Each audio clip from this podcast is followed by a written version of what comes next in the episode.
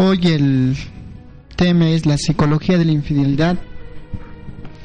Le, había mucha, mucho tráfico ahí por acá, por la ciudad de Huancayo. Les pido disculpas a todos los oyentes sobre este tema tan importante que tiene mucha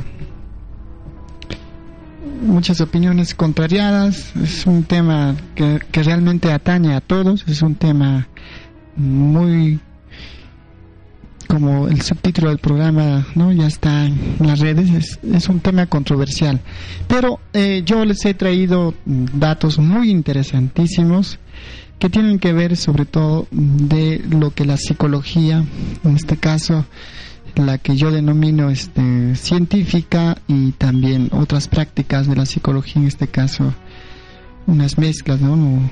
de lo que se denomina la psicología evolucionista y, otras disciplinas más entienden lo que es esto de la infidelidad. Vamos ya al grano directamente. A ver, algunas preguntas que vamos a lanzar.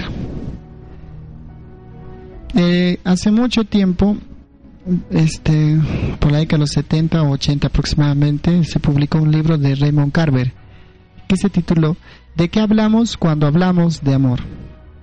Y la pregunta que nos haríamos ahora respecto a este tema es, ¿de qué hablamos cuando hablamos de infidelidad?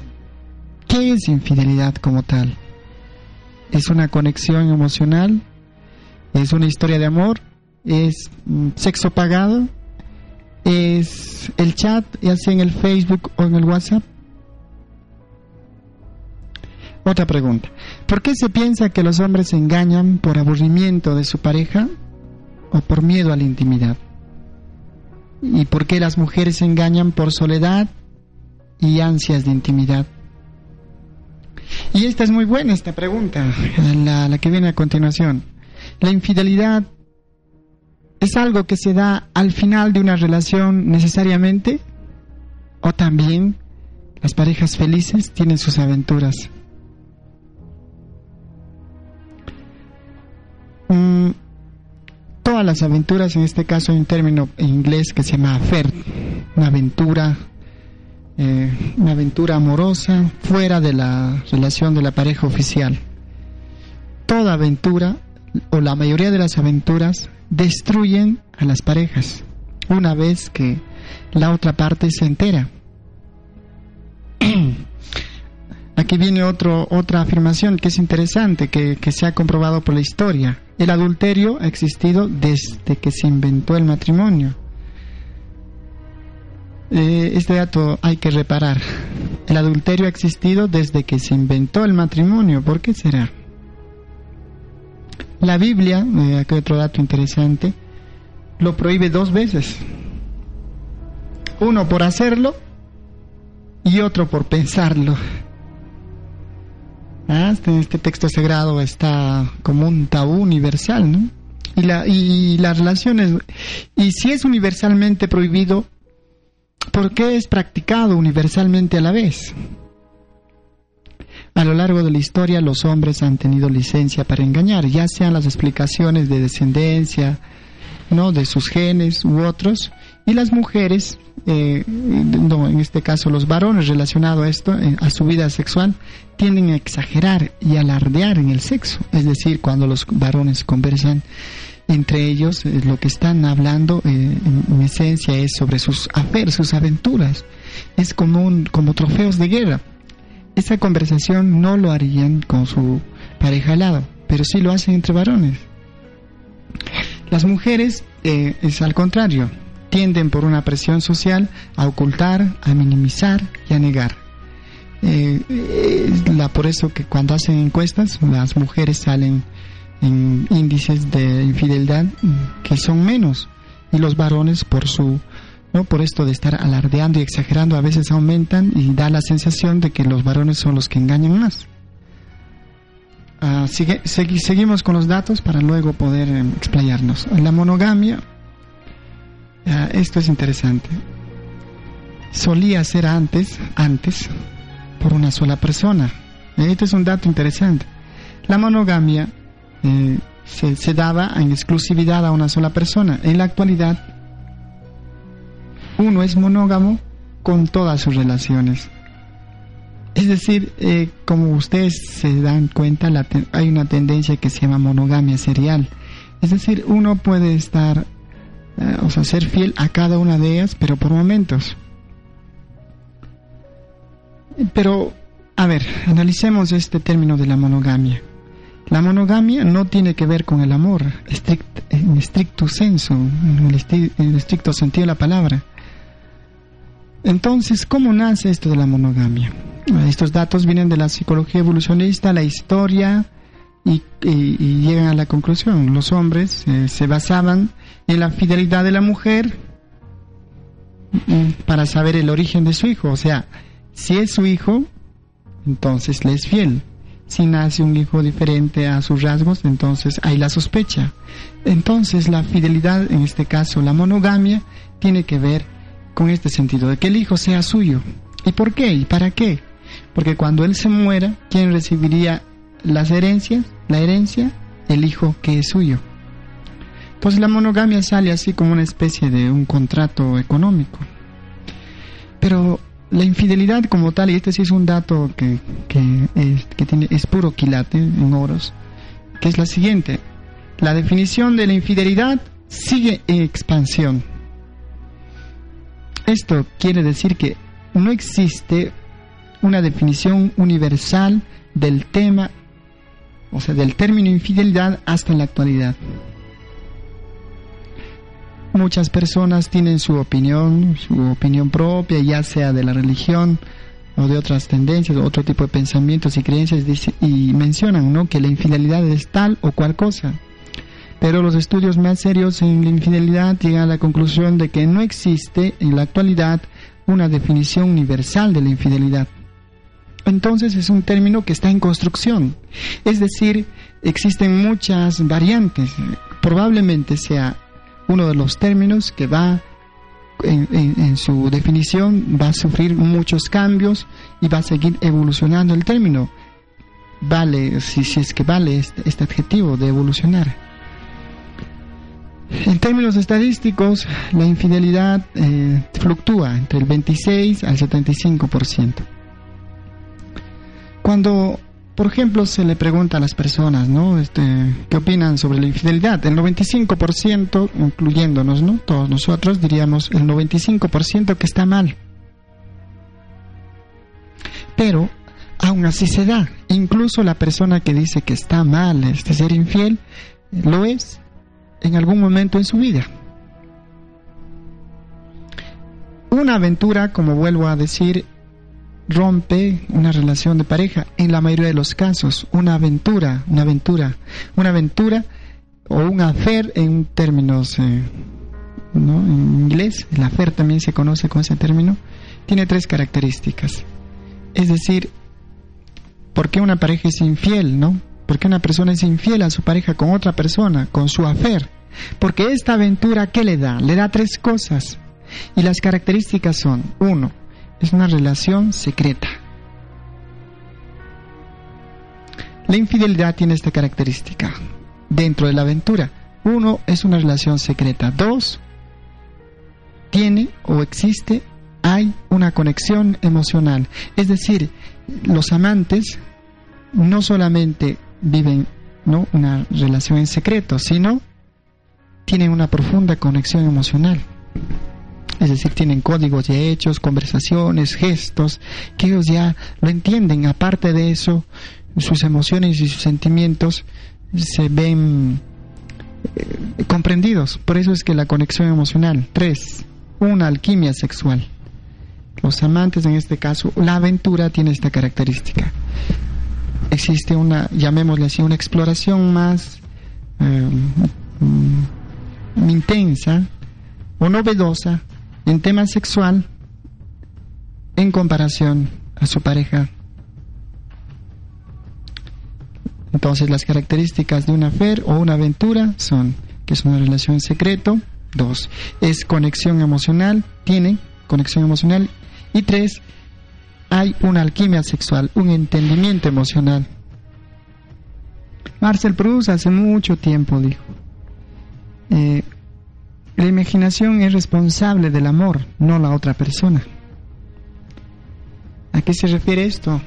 Que uno estando con una persona al lado, no mucho tiempo, y pero al no encontrar una conexión emocional, una alquimia, ¿no? sexual, puede imaginarla con otra persona. Este tema de la infidelidad es un tema eh, pocas veces tocado, como se está hablando ahorita, porque eh, ustedes estarán dándose cuenta, no estoy tocando términos éticos, morales, religiosos o, hasta de psicopatología, porque lo que se suele hablar es con estos criterios, ¿no? O sea, condenando, o en algunos casos hasta valorando, en, otros casos diciendo que uno es, un inmaduro. Lo cierto es que esta práctica de la infidelidad se extiende desde que, desde que se ha inventado el matrimonio hasta la actualidad todos, yo estoy seguro que la mayoría, o por no decir el 99% de los que están, me están escuchando, ya han engañado a su pareja o han sido engañados o están eh, en proceso de serlo. Vamos a entender este fenómeno. A ver, antes, las relaciones de pareja, el matrimonio, eh, hay que diferenciarnos matrimonios y relaciones prematrimoniales. Vamos con los matrimonios. El matrimonio antes se entendía como una empresa económica. Y la infidelidad amenazaba nuestra seguridad económica. Este modelo es la de nuestros abuelos, padres, bisabuelos, tatarabuelos. Entonces el, el, varón es el que trabajaba y la mujer estaba en casa. Por lo tanto, eh, si en este caso el varón engañaba a su esposa, la mujer eh, se, se, sentía amenazada, ¿no? Esta seguridad económica. Por lo tanto, no se separaba de su pareja porque ¿quién le puede dar todo ese ingreso económico para ella y para sus hijos? Es su esposo. Por lo tanto, no se separaban. Ahora, gracias a la revolución, en este caso por los derechos de la mujer, ¿no? Para tener igualdad, ellas también trabajan. Y como trabajan, ellas también este, dan el ingreso al hogar. Por lo tanto, la infidelidad en la actualidad ahora no amenaza una, empresa económica, pero no es estricta, estrictamente no es así en nuestra sociedad, aquí en nuestra realidad todavía muchos matrimonios siguen siendo empresas económicas porque las mujeres no trabajan, pero ya hay un gran porcentaje en el cual las mujeres están trabajando. En este caso la infidelidad es una amenaza a la seguridad emocional. Entonces, vamos a este punto. ¿Por qué duele la infidelidad? Hace mucho tiempo, no, hace mucho tiempo atrás, antes o reciente o en otras situaciones o antes, eh, la infidelidad dolía, era dolorosa, pero ahora es traumática. Vamos a analizar este término eh, de la siguiente forma. Estamos en una sociedad, bueno, de la información, informática, posmoderna, pero sobre todo estamos en una sociedad que se caracteriza por lo siguiente. ¿Cuál es? Estamos en la sociedad del éxito. Es decir, una persona busca o aspira el éxito. Todos aspiran el éxito, incluso en el amor. Esto cómo influye y eh, tiene que ver con la infidelidad. A ver, uno también considera que en el amor debe ser feliz exitoso. Debe ser feliz y exitoso en el amor. Todos van con esta idea de amar. Nadie en su sano juicio en esta época va a amar pensando que va a ser engañado muchas veces y aún así tiene que soportar a su pareja y seguir adelante con la empresa económica que sería el matrimonio. No, ahora ambos trabajan. Lo que quieren ser es felices en el amor. El ideal romántico entonces sería lo siguiente. Para satisfacer o sea, el ideal romántico es que yo debo tener una pareja que me satisfaga interminablemente para ser feliz, sí, porque en esta época podemos hacer realidad nuestros deseos. Querer es poder, el hombre es arquitecto de su propio destino, por lo tanto en el amor también existe este ideal romántico. Pero aquí hay una trampa. ¿Por qué? A ver, vamos a poner un caso, modelo en el caso de las mujeres. Las mujeres, ¿qué buscan? Mejor padre, el mejor padre, mira, el mejor amante, el mejor amigo, el mejor en todo. Y esto, creen ustedes, una sola persona puede darte. Podemos poner esto en el caso de una, ¿no? De, de un varón, ¿no? O sea, yo creo que te seas la mejor mamá, la mejor amante, la mejor amiga, la mejor en todo. ¿Ustedes creen, razonablemente hablando, que una persona iniciando un matrimonio y considerando que van a estar 40 o 50 años casados, en el mejor de los casos, no, vamos a suponer que ambos vivan. Y la pregunta es, ¿uno va a poder satisfacer en todo y ser el mejor los 40 años a su pareja? ¿Eso es racionalmente lógico? Les lanzo esta pregunta al aire. Pareciera que no. Pareciera que no, pero nos cuesta aceptar como estamos en el ideal romántico, en una época en que uno puede llegar a ser feliz, tiene esta idea. Por lo tanto, una persona que traiciona a su pareja, es decir, él es infiel, es traumática. ¿Por qué? ¿Por qué? A ver. Porque está hablando de la seguridad personal, de la identidad personal. Y como esta es destruida, amenazada, rota, por lo tanto, es lo peor que le puede hacer una persona. E, esto está relacionado con el ideal romántico. En este caso, como segunda característica, es que confiamos en la fidelidad de nuestra pareja con fervor único. Confiamos en la fidelidad de nuestra pareja con fervor único. Esto hay que entenderlo. ¿Por qué crees que tu pareja ya estando en, en, la otra parte. ¿Por qué tienes esa idea, a mi juicio, este, narcisista de que tu pareja solamente te va a amar a ti y te va a ser fiel para toda la vida? Yo me hago esta pregunta, yo me he hecho, probablemente esto no, no te agrada, querido oyente, pero vamos, somos muy optimistas, somos muy tenemos un fervor en este caso único, ¿no? De que pensar que nuestra, confiamos que nuestra pareja siempre nos va a ser fiel. Lo que pasa en, la vida real es que no es así. ¿Y por qué pensamos así? Porque estamos en una era en que pensamos que, se que debemos cumplir nuestros deseos. Porque estamos en una cultura en que merecemos ser felices y por lo tanto también podemos ser felices en la pareja. Vivimos con esta idea. Antes nos divorciábamos por ser infelices. Ahora se divorcian las personas porque podríamos ser más felices. Y aquí viene otra pregunta que se relaciona que es extraordinaria. Si podemos divorciarnos, ¿por qué tenemos aventuras? vuelvo a hacer la pregunta. Si podemos divorciarnos, en el caso de los que están casados, si, si, podemos, si podemos separarnos los que no están casados, ¿por qué tienes aventuras? Bien, eh, vamos a combinar eh, esta, estas intervenciones de mi parte con una canción.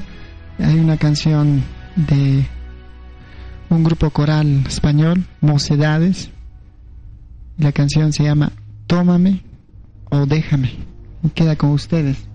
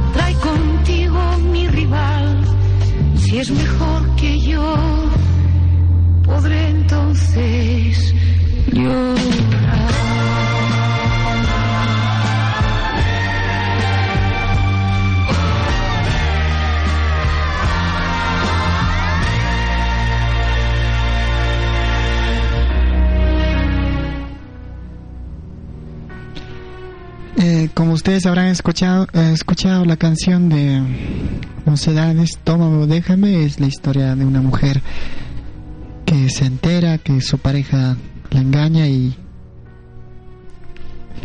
le dice, no, tómame o déjame.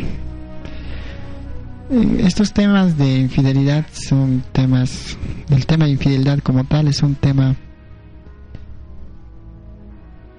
para las personas que están viviendo probablemente en este momento, porque es tan común, puede, puede haber este, alguna persona que esté escuchando el programa y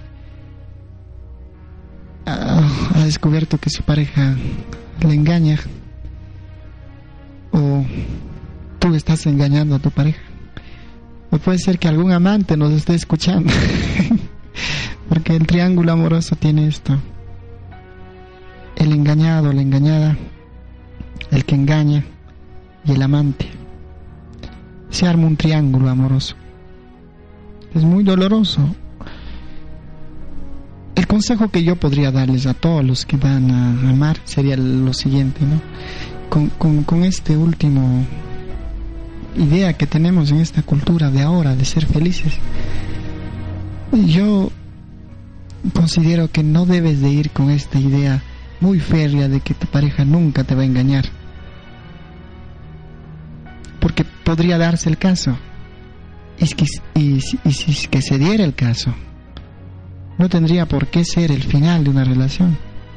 Hay muchos casos, de esto está lleno la, ¿no?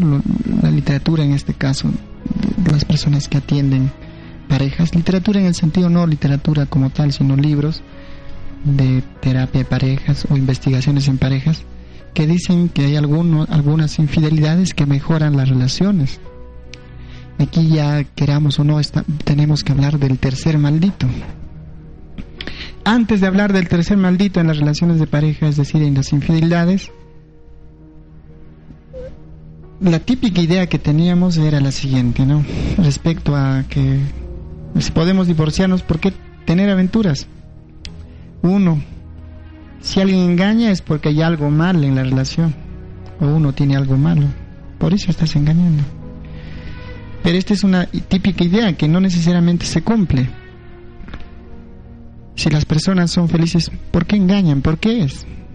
Vamos a poner un caso en que un matrimonio monógamo, dos décadas vamos a poner en este caso, le es fiel en este caso el varón a su pareja, a su esposa. Dos décadas, imagínense pero se atreve a dar el paso, cruza la línea que antes no había hecho, que es engañar a su pareja. 20 años le fue fiel, a los 20 años con 3 meses le es infiel y este hombre es mal visto. Y los 20 años que estaban ahí no importan, yo me hago la pregunta. No, es que este, este, puede ser 40, 50, mil años que me, que me seas fiel, pero una está mal.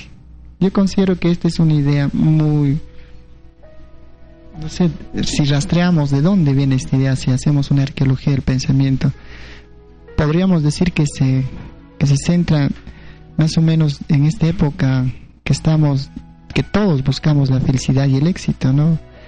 No sé, más o menos esto estará saliendo desde la década de los 70. Aquí sí puede estar muy equivocado. ¿Cuándo ha salido? Pero en algún momento salió esto. Porque cuando ya las mujeres empezaban a trabajar y ya no buscaban seguridad económica, sino seguridad emocional, por lo tanto la infidelidad era lo peor que podrían hacer. Pero ¿por qué una persona está feliz o estable en su relación, ¿por qué puede engañar? ¿Por qué podría engañar?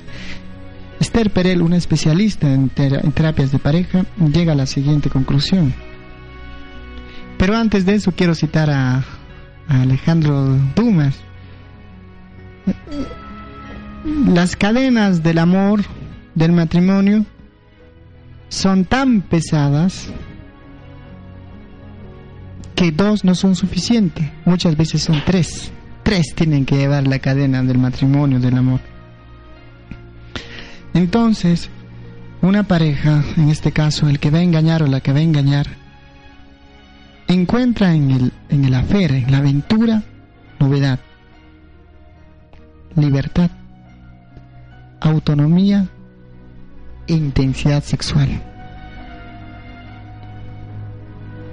no tanto está buscando otra persona, claro, porque la infidelidad se da con un tercero, pero más que eso lo que está buscando es otro yo. Por eso es importante que una persona, en este caso, tenga la capacidad de estar siendo diferente al que es, es decir, siendo, teniendo otros dos yoes, o tres yoes, o el segundo yo, que sirve, porque si siempre somos la misma persona con nuestra pareja, no hay novedad. No le dejas libertad ni le das libertad a tu pareja. Es más dependiente de ti y no tan autónomo. Y no disfrutan de intensidad sexual, lo más probable es que lo va a encontrar en la aventura y es por eso que se da. Es una de las explicaciones. Aquí quiero entrar al término del tercer maldito. Sé que un programa de este tipo no va a ser suficiente, probablemente en algún otro programa se extiende esto, trayendo acá también una mujer para que nos opine, porque yo estoy virtiendo estas ideas, no como en este caso como un varón, pero una mujer también pensaría diferente, pero bueno, aquí estamos. El tercer maldito. El ejemplo o el símil que he hecho muchas veces el siguiente. Un niño tiene sus juguetes, muchos porque su papá, sus padres le compran. Y, está botado un juguetito. Viene un tercer, viene acá un niño, visita la casa y quiere ese juguete al cual él ya no le presta importancia, el que está botado ahí por una esquinita. Cuando este otro niñito agarra este juguete y le dice regálame o préstame, ¿qué pasa con este niño que tiene tantos juguetes? Recobra el interés, la importancia por este juguete. Pero ¿por qué recobra la importancia? Porque otro se interesa. Porque el otro niño quería llevarse su juguete. Lo mismo considero que pasa en las relaciones de pareja. No lo digo yo, lo dice Esther, Esther Pérez, lo iba a decir, no lo digo yo, lo dice Plutarco. Ah, probablemente sí esté hasta ahí porque otra persona se interesa en nuestra pareja, recobramos la importancia. Por eso es importante, ojo, nuestra pareja no es nuestra propiedad. Y aquí sí voy a hablar un tema que, que es muy difícil ponerlo en práctica. Tu pareja puede salir con una persona, es decir, tener cita solamente con otra persona, o siempre debe salir contigo a todas las reuniones que va a salir. Y si va a salir con otras personas, no tiene que ser con unas personas del sexo contrario, tiene que ser en grupo. Recuerden que por más que uno tenga una pareja, por más que los amigos y los colegas y otras personas que rodean a tu pareja saben que tú eres su pareja, no va a significar necesariamente que ellos no se interesen por tu pareja va a haber siempre los colegas de trabajo, los amigos u otras personas que aparecen ahí, los conocidos, que van a estar a la expectativa, como, ¿no? como ya lo cantó Rudy en la escala, el cariño es como una flor que espera, hay alguien siempre escondido, agazapado, esperando a que pase algo y ahí están. No necesariamente eh, se tiene que concretar la infidelidad, pero están ahí. Estos otros personajes al acecho, dando consejos, escuchando a nuestra pareja. Y poco a poco, quién sabe, pueden construir las tres características. Y si esta persona construye las tres características, se puede convertir en un potencial, en una potencial aventura para nuestras parejas, que es decir, relación en secreto, conexión emocional y alquimia sexual. Si es así, estamos cerca ante un afer, una aventura en el cual vamos a pertenecer al club, al club de los cornudos, que ya tengo ya la este último he ido este, ¿no? a cambiar la el carnet. Todos somos cornudos. Bueno, el que le habla ha sido cornudo. Probablemente un momento muy traumático, pero como los griegos inventaron la tragedia, también inventaron la comedia. No hay que tomarse muy en serio esto de la infidelidad. Pero como estamos en esta época, vuelvo a repetir, de que tenemos derecho a cumplir nuestros deseos y que esta persona debe satisfacer todos nuestros deseos y si lo hace está muy mal, entonces por lo tanto tengo que cambiar a otra persona. Creo que vamos a sufrir mucho por las personas que alguna vez nos engañan. Ya aquí voy a tocar, voy a dar un tema que sí este, va a hacerte caer del asiento. ¿Cómo? ¿Qué, ¿Qué has dicho, psicólogo Washington? Bueno, aquí está. Este término no es de mi autoría escuché hablar a quien en paz descanse, Fernando Maestre, alguna vez. Es lo que se denomina la infidelidad responsable. Esther Perel, no lo digo yo, lo dice Esther Perel, lo dijo Fernando Maestre. ¿Hablaron alguna vez sobre la infidelidad responsable? Sí, alguna vez estuve en una ponencia y el otro ponente dijo, no, ¿cómo? La infidelidad en sí misma es irresponsable, no puede haber la responsabilidad. Considero que sí. Esto también lo dice Esther Perel. Esther Perel recomienda en su libro La inteligencia erótica, si uno va a tener un afer, una aventura, pasos. Uno, lo debe resolver lo más pronto, es decir, no va a poner en riesgo a su relación estable por este tipo, por un afer, por una aventura. Lo debe resolver rápido. Dos, no debe no debe haber producto de esto un hijo extramatrimonial, es decir, debe de cuidarse. Y a su vez se está protegiendo de alguna ITS o del virus, del VIH, que podría contagiar también a su pareja. Lo debe hacer en lugares que no tiene que ser necesariamente en la ciudad donde que está su pareja, en otros lugares. Y cuarto, su pareja, la pareja, es decir, la persona que está siendo engañada, no debe enterarse. Esto es muy difícil en nosotros los varones porque como esto de alardear, uno está siempre... Ahora ya casi nada en secreto. Imagínate, mira, te pregunto a todos los que me están escuchando. Tú, así como yo, todos confiamos o tenemos una buena expectativa de que nuestra pareja sea fiel a nosotros y nosotros hacia ellos. Todos queremos esto. Pero ya como lo dice David Bass, va a depender de tu estrategia de apareamiento que está muy escondido. Al margen de las estrategias de apareamiento que voy a hablar a continuación, es lo siguiente.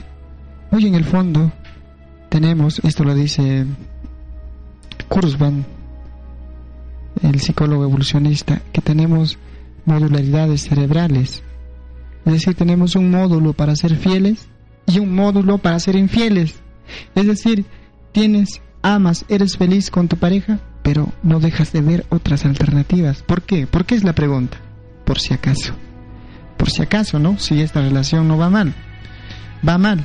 Entonces tengo unos amigos, unos potenciales, unos terceros malditos que pueden convertirse en una aventura. Por si acaso.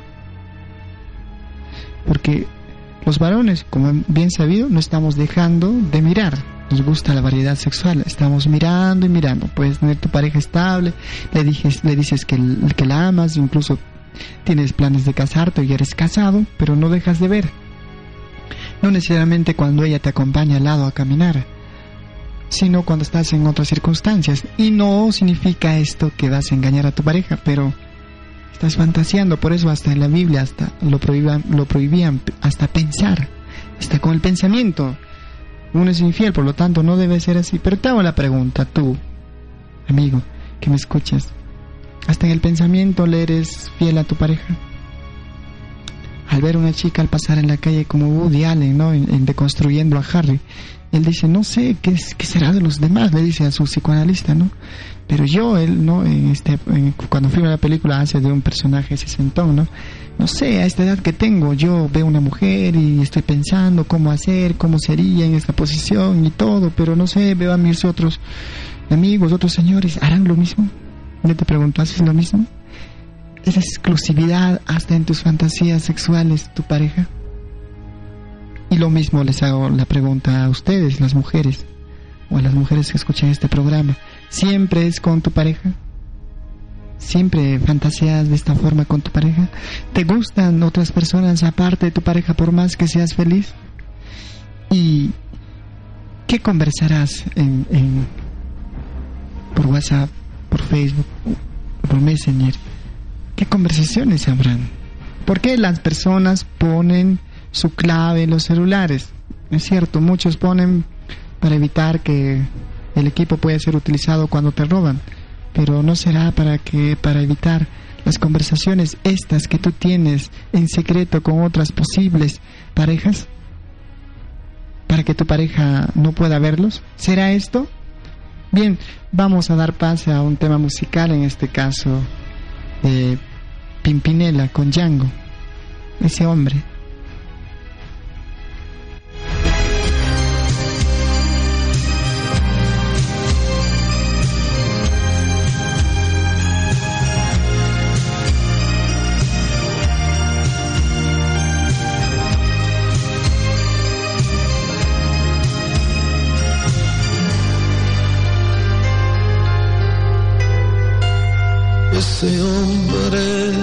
No quiso hacerte daño, no le guardes rencor, compréndelo. Ese hombre solo vino a ocupar el enorme vacío que en ella tu amor dejó. Cometí mil errores, descuidé tantas cosas, pero ella sabía que yo no podía vivir sin su amor. Tienes que olvidarla, aunque te haga daño. Tal vez a su lado ahora sea feliz, compréndelo. Sé muy bien lo que sientes, pero voy a decirte lo que ella me habló. Cuéntale que estoy muy bien,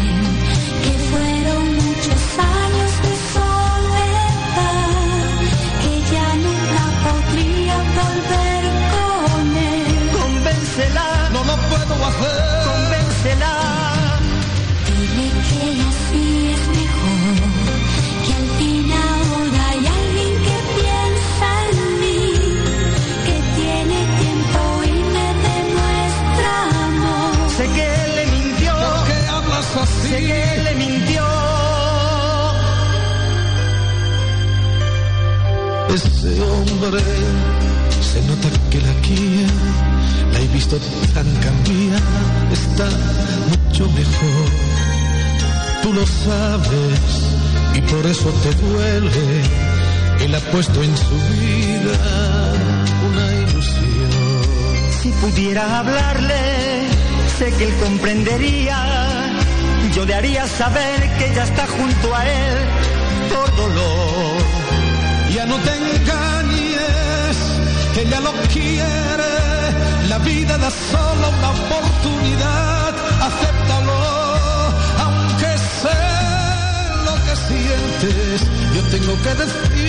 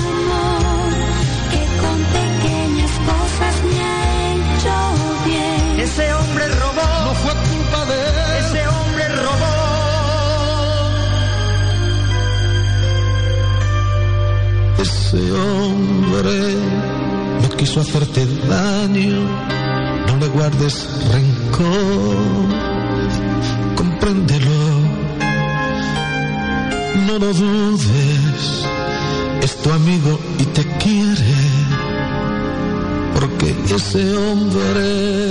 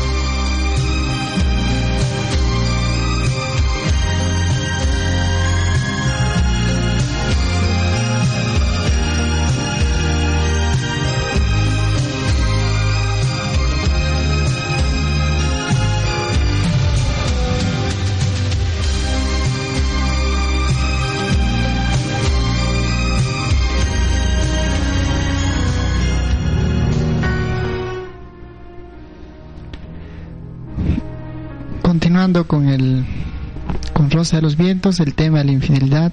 eh, imagínense esto: en una cama de un hotel, los amantes conversando, amándose,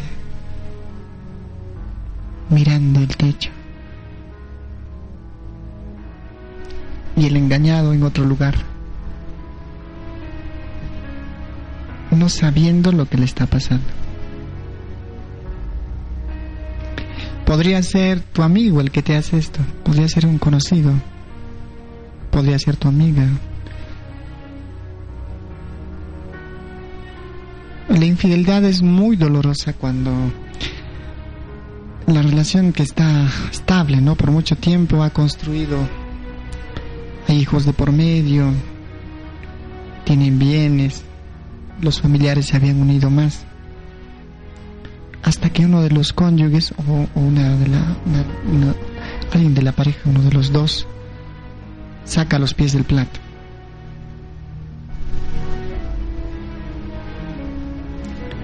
Va a depender de cómo tú sientas esto de la infidelidad. Séneca hace mucho tiempo recomendaba que las personas que son infelices son las que son muy optimistas porque piensan que todo, necesariamente todo va a ir bien, hasta en pareja. Y yo en, en- parodiando, ¿no? Esta parte en que el padre dice, acepta usted a esta persona en las buenas, en las malas, en la pobreza, en la riqueza, en la buena salud, en la enfermedad, ¿acepta usted? Y uno responde, sí acepto. A esto debe sumarse lo siguiente. Voy a hacer un resumen. ¿Acepta usted a esta persona en las buenas, en las malas, en la riqueza, en la pobreza, en la salud, en la enfermedad? Y ni que la infidelidad lo separe. Entonces uno debiera decir, sí acepto. Porque esto que parece eh, es una parodia, ¿no? Pero es una realidad. Considero que las infidelidades no debieran ser sinónimos de separación, siempre en cuando la relación que uno haya cultivado sea una relación que a lo largo del tiempo ha sido muy sólida, muy importante. No considero que debiera de acabarse así, entendiendo y poniendo a la infidelidad como un concepto que está en construcción y que en este momento de una era postmoderna creemos, creemos que uno puede ser feliz y que los deseos se pueden cumplir y que existe única, un- una única persona que puede serte fiel y que tú crees fervorosamente que es así y que, y que cuando pasa, porque la estadística es que pasa, y si pasa. Entonces va a decir, yo no soy feliz contigo, puedo ser más feliz con otro. Se separan. El 50% de las parejas que se casan se van a separarse. ¿Qué pasará? Realmente estamos en una época interesante. Hay muchos que dicen, no, es que ahora estamos en una época donde que no hay valores. Así dicen, no, no hay valores. Por eso que las personas ya se separan. Así dicen. Lo que no saben que el contexto histórico que antes era una empresa económica, la mujer no podía separarse el varón porque él le daba los recursos. Ahora la mujer puede trabajar, entonces ya no busca seguridad económica. Eh, bueno, esto hay que verlo muy bien todavía, pero lo que más busca es una seguridad emocional. Esta fue traicionada, se puede cambiar. Yo no soy feliz contigo, puedo ser feliz con otro, por lo tanto, se acaba. Ahora está siendo una alternativa en muchas partes del mundo lo que se llama la monogamia serial. Son personas que, bueno, pueden casarse, vamos a poner dos casos, ¿no? Pueden casarse civilmente a lo largo de toda su vida cuatro o cinco veces. Y a estas personas, cada uno en su tiempo, serialmente serle fieles. O pueden ser que convivan, ¿no? Y estar así, pero parece que lo más común es tengo una pareja estable y le engaño. Y la pregunta que se hizo casi a la mitad del programa es si puedes separarte o divorciarte, ¿por qué tienes aventuras? Esther Perel probablemente, estando acá, me, diría, ¿no? De Washington, D. Octavio Paz, en la llama doble, en este poemario extraordinario dice lo siguiente, la llama en el amor va a crecer, va a ser más grande cuando tenga espacio, cuando tenga oxígeno, cuando tenga aire. Las parejas que constantemente están juntas para todos los lugares, que para tal reunión tengo que ir contigo, que en todo momento está llamando a su pareja, ya no tiene lo que se llama autonomía, no hay libertad. ¿Qué pasa? Cuando esto se estrecha, la intensidad sexual baja, la novedad baja, por lo tanto tu pareja te va a gustar menos y uno va a ser más propenso a caer en una aventura amorosa. Pero al margen de esto, quiero decir lo siguiente, ¿no? David Bass, un psicólogo evolucionista, considera que existen cuatro estrategias de apareamiento, a saber, la primera, son personas que tienen estrategia de apareamiento a largo plazo. Son personas que les gusta estar con una persona y serles fiel por mucho tiempo. Existen estas personas, los hay. Puede ser tú, tienes un conocido. Son felices así. Dos, estrategia de apareamiento de corto plazo. Son aquellas personas que constantemente cambian de pareja. Cada dos meses, cada tres semanas. O no, o sea, no es tan largo, no cambian de pareja rápido. Así es su estrategia de apareamiento. 3. EPC. E Así se conoce esto. ¿En qué consiste? Copulación fuera de la pareja. Estable. Es decir, yo tengo una pareja estable, oficial, ¿no? Podríamos llamar este término, pero uno no deja de copular con otras. 4. Monogamia serial. Tienes una pareja, le eres fiel, acabas. Tienes otra pareja, le eres fiel, acabas. Pero tiene una duración ya sea de largo o de mediano plazo, no es de corta duración. Y la quinta sería una mixta. ¿Dónde te ubicas? ¿Dónde estarás? No, ¿cómo saber? Mira tu historia amorosa hasta ahora. ¿Solamente has tenido una pareja? Sí. ¿Y, ¿Y has tenido aventuras? ¿Estando con tu pareja y lo sigues hasta ahora? Sí, sí, sí, es tu respuesta, eres un EPC. Tienes copulación fuera de tu pareja estable. Si hasta ahora estás en una relación larga de 12 o 14, 15, 8 años y no has sido infiel, entonces es una persona que le gusta eh, tu estrategia permanente de largo plazo. Pero si eres de las personas que tienes una pareja, luego otra pareja, luego otra pareja, luego otra pareja, luego otra pareja, luego otra pareja, es de corto plazo. Pero si eres una persona que ha estado 5 años con una persona, luego otros 5 años con otra persona y otro, y así sucesivamente, y no le has sido infiel, eres un monógamo serial. Puede ser un mixto, se puede mezclar. Esto, dice David Bass, está estrechamente en nuestra personalidad, porque la sexualidad es parte de nuestra personalidad.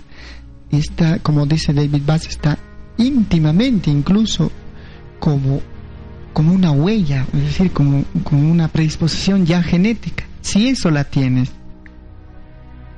y estamos en una época en que existe la mercadotecnia, como dice Marco Aurelio Negri, la mercadotecnia sexual, en que uno se ofrece, ofrece al otro y hay más posibilidades de salida, las tentaciones son más,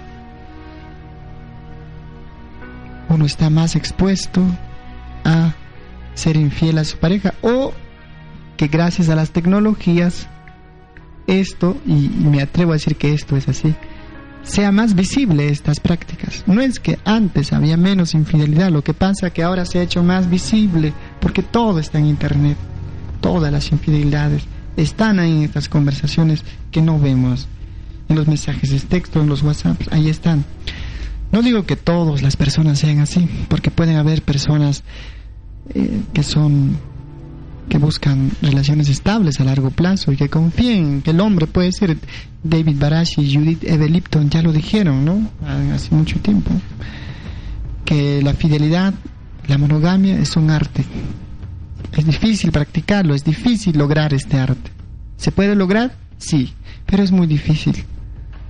La mayoría de los animales eh, son, no son monógamos. Ah, me estás comparando con animales. La mayoría de las culturas en el mundo han aceptado la poligamia o tener otras parejas mm, paralelas a nuestra pareja, ¿no? Solamente algunas parejas son las que te dicen que tienes que tener exclusividad sexual. Tendríamos que repensar el tema de la fidelidad. Como es un término que su definición está en cambio, es decir, está en construcción, entonces nos queda un camino más para recorrer, para entender. Mi consejo sería, no vayas con tanta ingenuidad o mucho optimismo de que tu pareja te va a ser eh, fiel para toda la vida. Y como dice Séneca, ¿no? no que es, eh, la persona muy optimista es la que sufre. Por lo tanto, si alguna vez tu pareja te engaña, te es infiel, incluso está arrepentida y quiere mejorar esta relación, no necesariamente tendrías por qué acabarlo. Pero ahí dicen, no, es que la gallina que pica los huevos, ni que lo corten. No creo que seamos gallinas. Va a depender de tu estrategia de apareamiento, eso sí tendríamos que ver. Pero los don Juanes y estas otras personas que juegan con el corazón, esto es motivo para otro programa, porque la mayoría de las personas no son don Juanes, la mayoría de las personas creen en la monogamia, pero incurren en la infidelidad. a veces invitar a un tercero, no para ser infieles estrictamente hablando, sino de que un tercero entre a la relación, como la posibilidad de que nos va a quitar a nuestra pareja, sabiendo que nuestra pareja no es nuestra propiedad. Entonces nuestra pareja estaría como una especie de no puede ser mío, puede ser mío, no puede ser mío, entonces esto va a generar un espacio, un juego en el que erotismo va a estar. Caso contrario, las piezas como un rompecabezas, si es tu pareja constantemente, van a estar ustedes juntos, mamá, como las piezas de un rompecabezas, se van a desgastarse y ya no va a armar el rompecabezas del amor. Y para eso, a veces muchos que necesitan una, una pieza que falta, y esto lo puede dar una aventura. No necesariamente es así, pero puede ser el caso tú que piensas que tu pareja es la que te engaña, tú también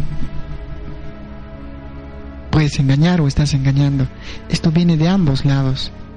Considero que el tema de la infidelidad debe ser tratada así, de una forma para entenderla, no para juzgarla.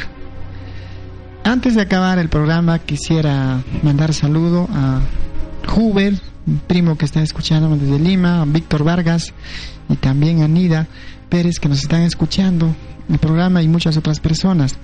Para acabar el programa quisiera poner la última canción. Es una canción de Robert Holmes, Him, que también es en inglés, es la historia de una infidelidad. Him de Robert Holmes.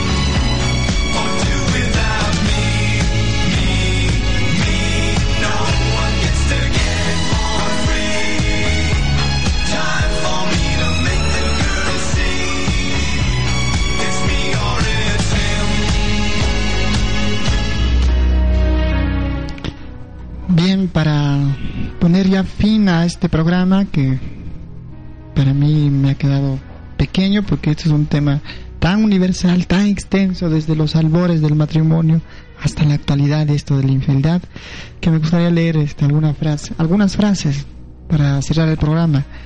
Una de Oscar Wilde, el gran decadentista del siglo XIX. Los que son fieles conocen solamente el aspecto trivial del amor. Son los infieles los que conocen sus tragedias. Otra. Hay que ser infiel, pero nunca desleal. Gabriel García Márquez. Los hombres engañan más que las mujeres. Las mujeres, mejor. Joaquín Sabina. Esta parte es interesante un, una, para, para tener una, ¿no? algo igual entre nosotros. Bien, ya para poner punto final a este programa, agradecer a las personas que me han escuchado y con su gentil audiencia. Este es un tema muy real, muy constante. Mi consejo final sería esto, ¿no? Si alguna vez te engañan porque es la parte más... ¿A quién le duele más? ¿El que engaña o el que engaña? Pareciera ser que todos nos condolemos más con el quien ha sido engañado. Si estás pasando por esto, ¿te va a pasar alguna vez? Te va a pasar alguna vez, hay que estar prevenidos. No es lo peor que te puede pasar. Pensemos como antes. La infidelidad antes era dolorosa. Entonces, traigamos este término ahora. La infidelidad, si me sucede, es dolorosa, pero no puede ser traumática. Cuando se convierte traumática, estamos viviendo una época que, que nos aprieta, que nos motiva o nos empuja a hacer lo que no, quera, lo que no queremos.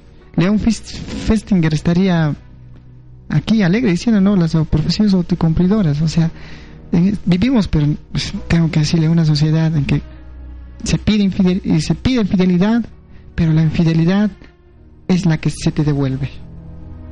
Tenemos que entender bien esto esta pequeña aproximación de la psicología de la infidelidad eh, fue, dada por el que les habla, el psicólogo Washington Abregu. Gracias y les espero hasta una próxima emisión, que en este caso tendremos un invitado que nos hablará de novela negra, novela policíaca, el siguiente programa. Muchas gracias.